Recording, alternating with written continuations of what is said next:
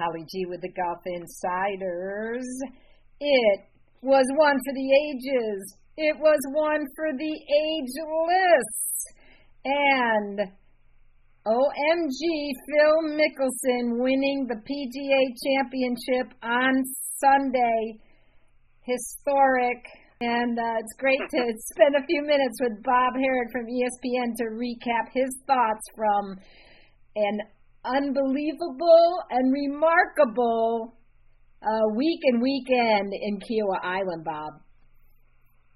Sure was. Yep, it was um, really amazing to think that that happened, and you know, I think I'm still a little in, in shock by it. It's um, you know, it's just a huge accomplishment, and I I almost get the sense it's being underplayed. It's um, you know, it's it's right up there in all-time great major wins and uh, uh, you know, I hope it's I hope it's viewed that way and and remembered that way because it was that big of a deal. Well, it sure was, and even Phil mentioned how inspiring and motivating Tom Watson's almost victory at the British Open at 59 was he? Uh, how that inspired him. He thought that was one of the greatest rounds of golf he'd ever seen, and and in, in sports. Yeah, it's um, it, it, and Tiger has referenced that as well, and and it's it is that is inspiring to these guys, um, but of course, even more inspiring is somebody who wins. You know, uh, the fact that Phil won uh, to become the oldest major champion you know, if Watson had done it, nobody was ever going to break that record, I don't think. But, um, you know, I've sort of wondered why we haven't had a 50 year old win a major. Um, the last, you know, the oldest to do it before was Julius Boros, you know, 50 years ago. Right. And, and, you know, it does kind of point out that it's not that easy. Um, you know, that was a time when you would have, when age was when when getting up in that age was was viewed as as worse. But I think it also points out that the depth wasn't there. You know that a that a 48 year old guy could win. Um, uh, you know, suggested that you know that there there just wasn't the the, the strength of fields. You know, he Boros beat Arnold Palmer in that tournament, and Palmer would have been 38 then. Uh, and when Arnold got to be 40, he was considered old in the game. You know, so was Jack. That's why 46 was sold when he won the Masters. Um, but I don't think we view that view it that way anymore. And yet, it's been six years since somebody had won in their 50s, Davis Love. So it just doesn't happen that often. We've had, you know, less than 10 players, I believe, in history have won on the PGA Tour age 50 or older. So, and, you know, yeah, there's a lot in their 40s, but still, you know, um, the the ones pushing for the oldest uh, before Phil just did it there at the PGA. Um, you know, it's been a while. Jack in '86. Uh, I think Ray. Uh, no, uh, uh, Hale Irwin, 1990 was was the oldest U.S. Open winner, 45. And Tom Morris from 1867. I mean, that almost doesn't count. You know, so um, it's uh, it's not an easy thing to do, and and and Phil did it in this era, so uh, pretty wild. Um. So yeah, let's. I mean, even even in the mix, Bob. Speaking of the old guys, was Padraig Harrington who managed to slip up for into a tie for fourth. I shouldn't say slip up. He played his way into uh, what a tie for fourth, the the current Ryder Cup captain uh, for the UK squad, and Steve Stricker was in the mix uh, coming into Sunday. I think um, you know when the when the venue isn't as familiar to everyone, and when par is is is a, is a good score, or you know not not much under, that helps the veteran guys like that.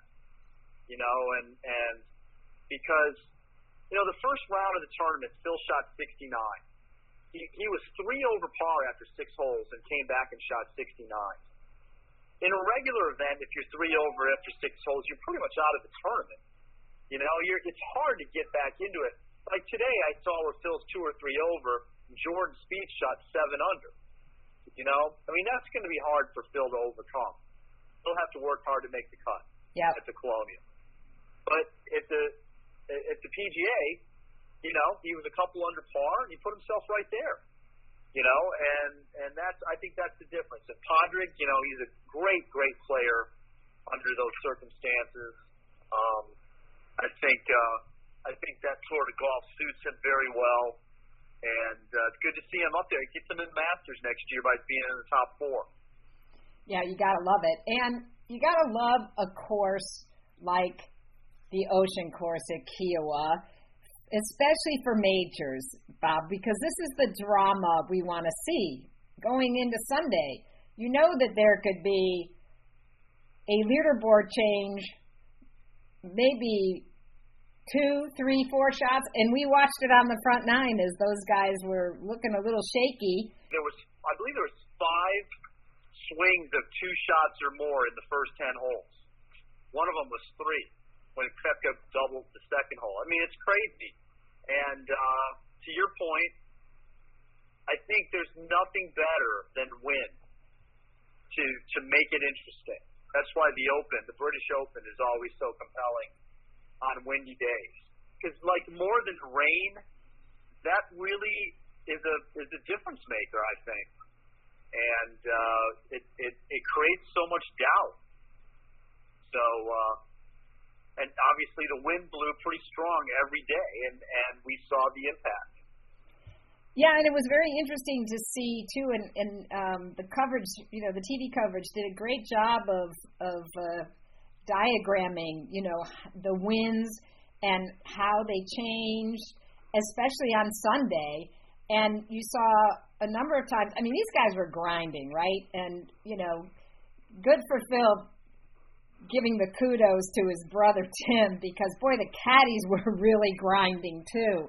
You know, helping their yep. p- players pick the right clubs and make the right decisions. And um, you know, a couple of times we, you know, in particular, we saw Phil back off at you know really critical times.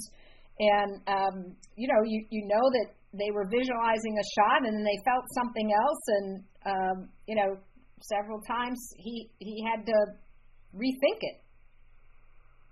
Yeah, I thought the, the graphics were interesting. Like on 17, which was playing 231 on Sunday, the graphics would show the strength of the wind and what that meant in actual yardage. And so it would fluctuate between like 208 because it was downwind. It was like 208 to 212, you know, and then it would be 213 or 209. And I'll be honest with you, I would have thought that was like a three club wind if you go by 10 yards per club. So that was basically saying it was two. Well, but yet it's it's still fluctuating, and I mean that's the decision the guy has to make on the tee, and he doesn't have that info obviously. He just knows the wind is howling. How much is it going to help me? And you've got to have the guts to hit much less club than you would normally hit to that yardage, knowing that if you're short, you're in the water. So I just, you know, I just that's what made that course so great. It's just the fact that the wind blew, no rain, no thunderstorms, just wind, and obviously a lot of, a lot in the way of hazards to to keep them honest.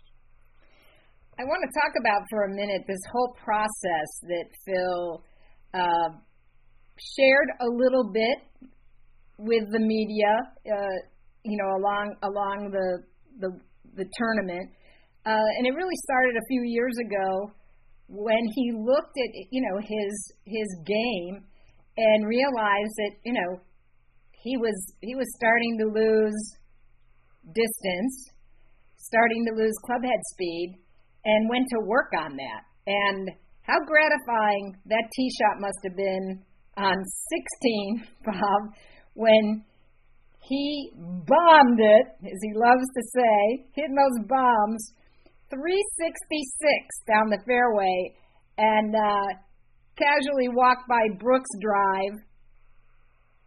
Yeah, it's pretty impressive. There were a lot of good drives that Phil hit. And for really over the years is that his fitness has really improved as he got older. He used to be criticized for it, and he's he's um you know he's worked on it. You know, obviously he slimmed down a little bit. He's a, he's a tall guy. He's a big guy. Um, he's always been very flexible. He's worked on maintaining that long swing, which has gotten him into trouble at times. And you know, I've I've often wondered about this quest for distance because Phil's strength has always been his iron game. Obviously, he's very good around the greens, but his you know his iron game is really solid. But he wasn't giving himself a chance because he was missing too many fairways. So you know, I kind of wondered, I doubted him on that, and yet it really paid off there. You know, getting the ball down there helps, and although I'm not convinced he had to, um, but clearly there were some holes where, and on Sunday, you know, a lot of the tough holes were into the wind, you know, in a completely different direction, and you know, he's had hitting drives that were 280, but they were good drives because they were into the wind. And and now he's able to play it from the fairway with a solid iron shot that he's, you know, that's his forte, and it all worked out really well. You know, he um, he, he reduced the number of fairways he missed. He hit a good number of greens throughout the week. And, um, you know, except for Saturday when he hit that tee shot in the water on 13, he avoided the big numbers. He did, and I think you know we watched unfortunately uh, Louis Oosthuizen uh, fall victim to the water in a couple of key critical moments, both on Saturday and Sunday, which you know points again to what you were saying about you know the changing wind direction and you know what these guys were were dealing with in in trying to you know hit hit some of these iron shots. Um, uh, you know another thing that if we if we remember about Phil's whole journey here in terms of his fitness and and health is that you know he was diagnosed with pretty a serious uh, psoriatic arthritis. Was it what like 2013, Bob? And I believe I heard him say that it's actually in remission now. I think as a combination of what he's doing uh, diet wise to reduce the inflammation. I'm sure also some of that probably has to do with some, you know, medical um, protocols too. But uh, you know, at, at that time, I think a lot of people thought his his game might his career might be ending early. Yeah, that was actually 2010 when that happened, and so so that's that long ago, and and he's always been pretty pretty close in what he's said about it. He's tried to not make it an excuse, um, but yet, of course, I think we all understand that that can have a big impact. you know, if you're not able to practice properly, if your if your arms and your hands are always sore or any you know feet whatever, it's going to be tough. And so he's managed that. I think you hit on it. The diet, he's talked about that. Less inflammation, eating better means, you know, doing the right things helps you with the body. And um, so he's, and then plus there's the mental side. He's talked about these focus issues a lot. Another another issue he's had to overcome. Again, I just think it all adds up to, um, you know, it's an incredible win guys, there's a reason guys don't win at this stage. There's a reason they're not this competitive. And you know, I think people were waiting for Phil to fall apart. We all wondered if that was gonna, if there was gonna be one of those moments, and he managed to avoid that and and and win. I think really impressively. Yeah, you know, speaking of the of the focus, um, you know, he he actually also revealed that he has been doing meditation. Um, as someone who has practiced meditation myself, uh, I've often thought that more uh, elite players, given how mental the golf game is, uh, could benefit by doing meditation. And you know sort of quieting the mind and he he really spoke a lot about staying in the present moment. And i i I noticed even, uh, well, you know, there was a lot of conversation about how, uh, you know, even just walking the course, how you know he was very careful to you know watch his pace with you know walking and that he never you know got hurried but even in his press conferences bob i noticed the same demeanor the same cadence i don't know if you picked up on it at all it's been brought up to me too. I mean, I think some other people noticed that Phil was very subdued. Even in winning, I thought he was a little subdued. Um, you know, somebody joked about it with me about the CBD gum that he might have been chewing.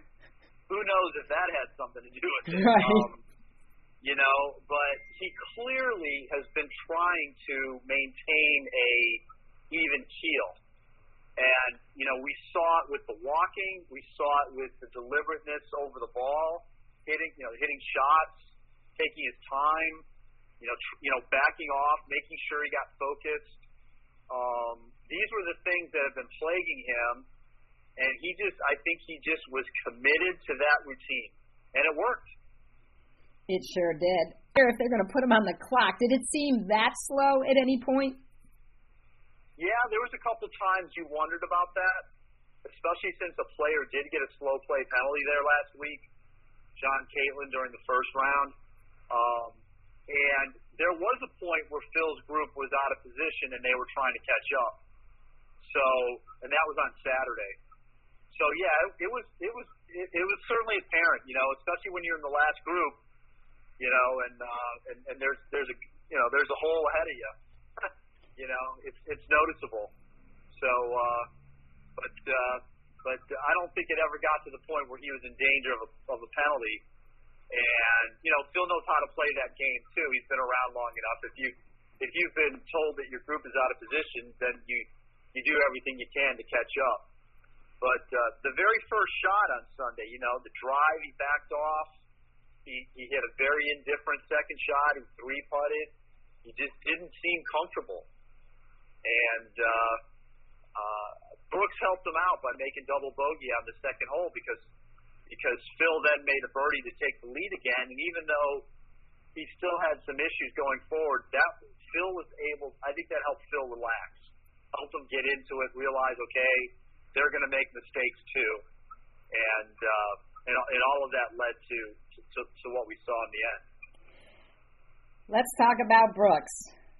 So all the conversation about his knee and you know was he even going to be in the mix and you know it was almost like a tiger moment uh you know back from Torrey Pines that you know this guy's not only in the mix but has the chance to win it and played you know relatively poorly for a big stretch on Sunday and still was only you know two shots out of winning the event. Yeah, you know, Phil Phil was able to give himself that four shot lead there around the tenth or eleventh, and that was the cushion he needed because because Brooks wasn't going away. You know, Brooks hung in there, and uh, uh, you know, and then Phil helped him out a little bit. I couldn't believe he hit the ball in the water on 13 on the second shot.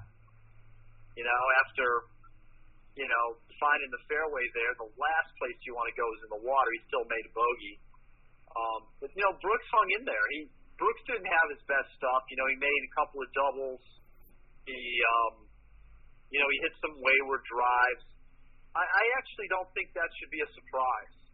You know, his game he hasn't played. You know, he played four rounds of golf before this, before the PGA since February. Um, knee surgery uh, still not anywhere near 100%. And I think it was just bound to catch up with them, and, and it sort of did. And, and that was another big help to Phil. I'm not knocking Phil, but I mean, it was, you know, Brooks shot 74, I believe.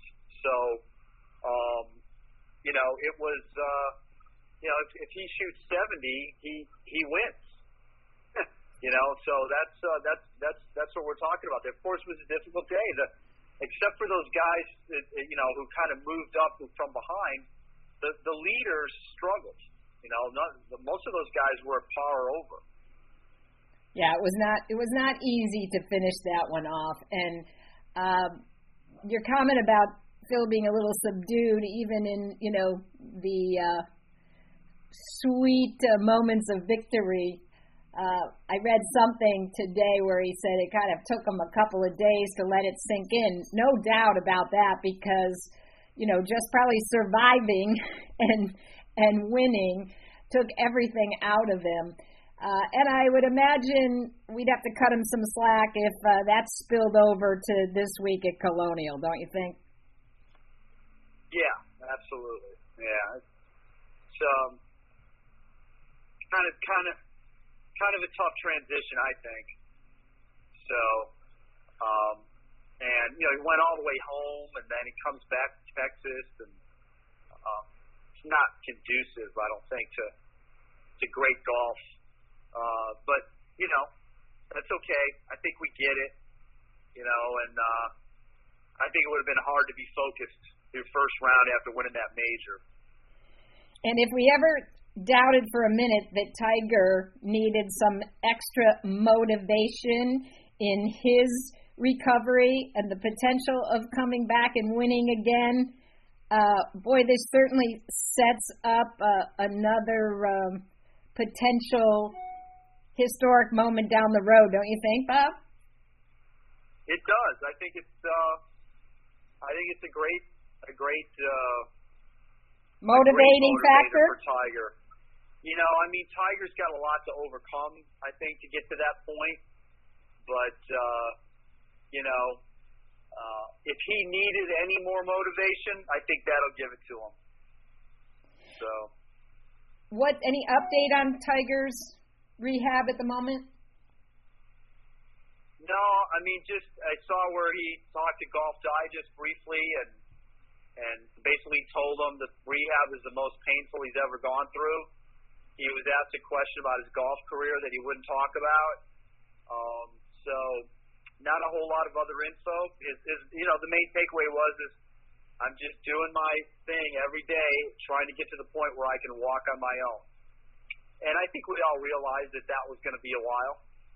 So, um, you know, it's hard to say if he's ahead or behind. I bet he's ahead, just knowing him.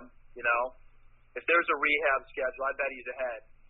Uh, so, hopefully, you know, you know, three, four months from now, maybe we'll see him walking well and doing okay, and then you know, then then then we can maybe start to wonder, well, can he start swinging the golf club?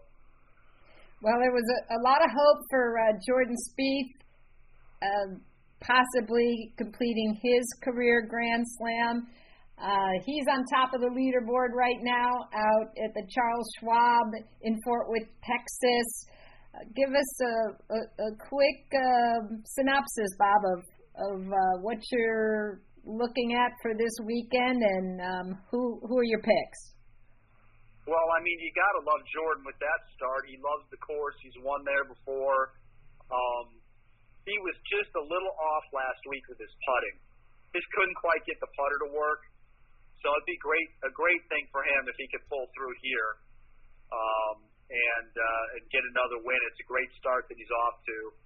Um, you know, uh, I sort of like Daniel Berger going back there. That's you know this is the first event that came back after the pandemic shutdown, and right. um, you know Morikawa played well there. So it's um it's, it's interesting to see how they do. It's a different world now. People are fans are back, and and that helps. Yeah. Final note. Speaking of the fans being back, what was it like being on the 18th green Sunday at Kiawah? Well, it was both cool and harrowing at the same time. I mean, it was great to see all those people around the green and up and down the fairway cheering and the noise. I think we all missed that. It was a little harrowing to see the way that they got too close to the players and that there could have been some problems there. You know, Brooks talked about it. I mean, it's just that part was was just a little bit to where that shouldn't have happened. But um, other than that, I thought it was great. You know, it was nice. It was, uh, thankfully, nobody got hurt. It was a cool scene. If they'd had more um, security and and and and uh, marshals, that would have been a great scene because they would obviously hold them hold, held them off just fine. Yeah, and was was was Brooks being? Um, I, I felt he was trying his best to be politically correct um, in terms of what happened there, but uh, you know, it seemed like that could have been a really terrifying moment for him. You know, had he tripped or been kicked, um, you know, just right. because of his knee it sounds like he was kicked, and I do think he was downplaying it some. He was trying to be somewhat deferential to Phil, um, but he was clearly upset. He was annoyed by that, and I think Phil was too, to be honest with you. But Phil's not going to do that when he wins. He's not going to say that when he wins. I think he was mad. So um, in any case, it was a. Uh, thankfully, it worked out okay. It was cool to see people back. Um, and, uh, and, and, and, and hopefully we'll, we'll continue to see that even more. And um, the storylines will continue to build for the U.S. Open in June at Torrey Pines in Phil's backyard, one of his, uh, you know, favorite courses and uh, you know his hometown of San Diego. Uh, that would be that would be pretty uh, pretty amazing if he completes his own Grand Slam uh, in June. Yep, I'm hoping he can keep the form going and take it in there and see how he can do. Well, Bob, as always, we appreciate your time fantastic PGA championship and uh, certainly probably inspiring a lot of uh, golfers of a certain age to get out there and uh, I don't know if they're going to take on 36 hours of fasting, but you know, go hit some more golf balls. You got a lot more game left to play.